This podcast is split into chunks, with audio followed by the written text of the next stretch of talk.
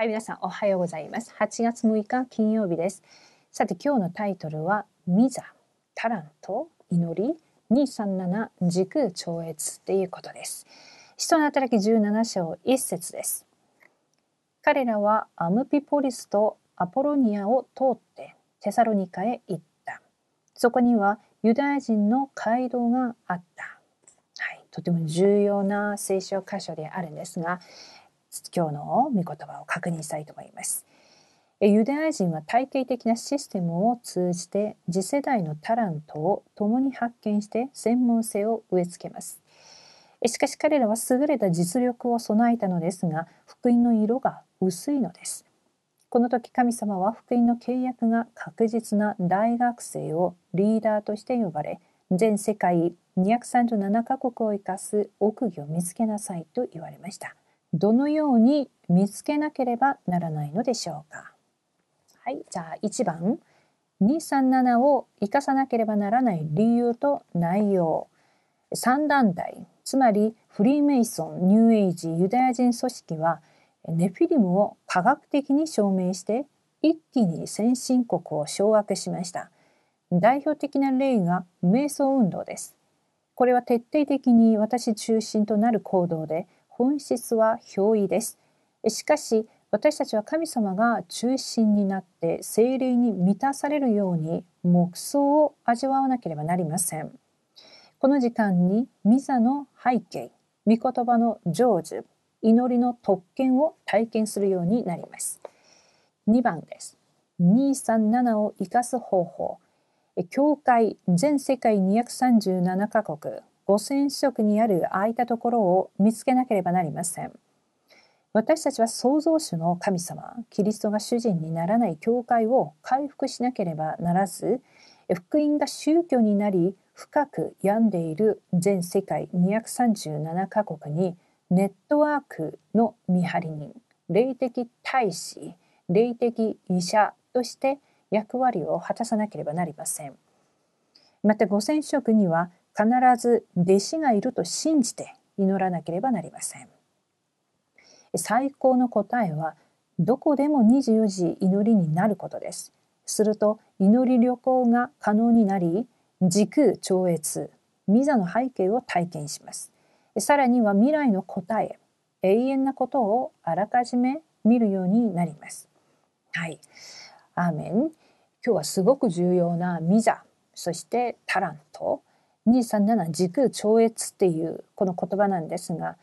これをよく聞くこの言葉に対してまたこういう言葉、まあ、単語が並べられているように見えてですねいろいろと、まあ、問いかけてくる方々もいらっしゃるんですけれども、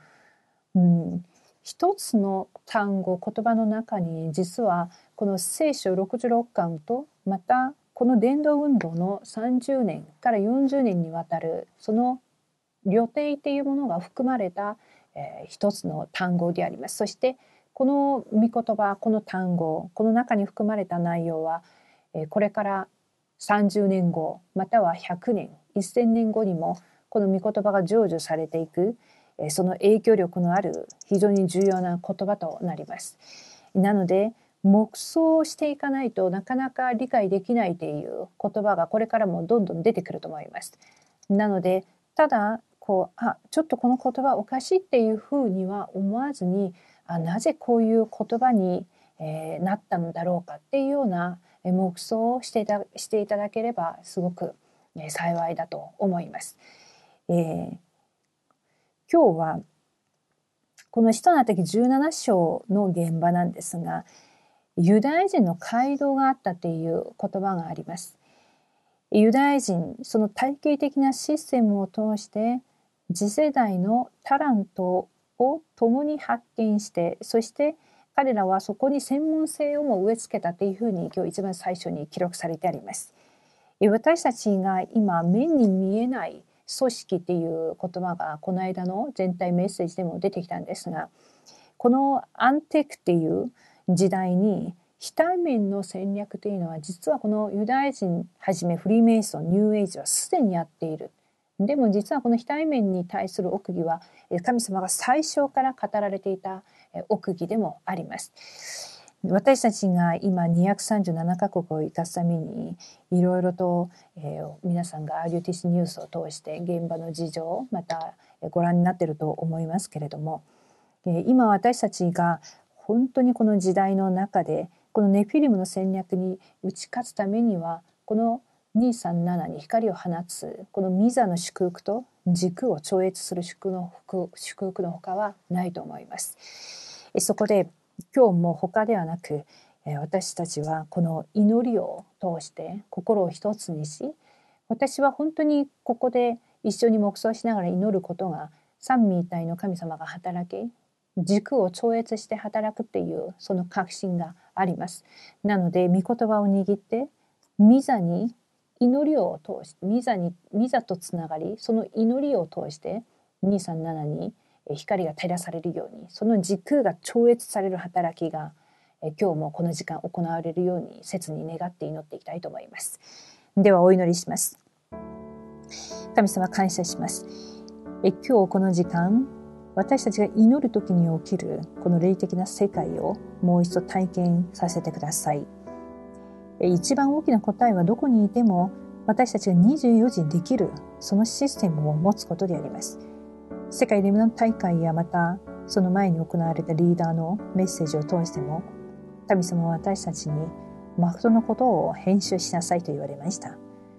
マクトのことを編集するためには祈りっていうこのシステムがない限りは私たちはこのミザにまた237に軸を超越していくことはできないと信じています。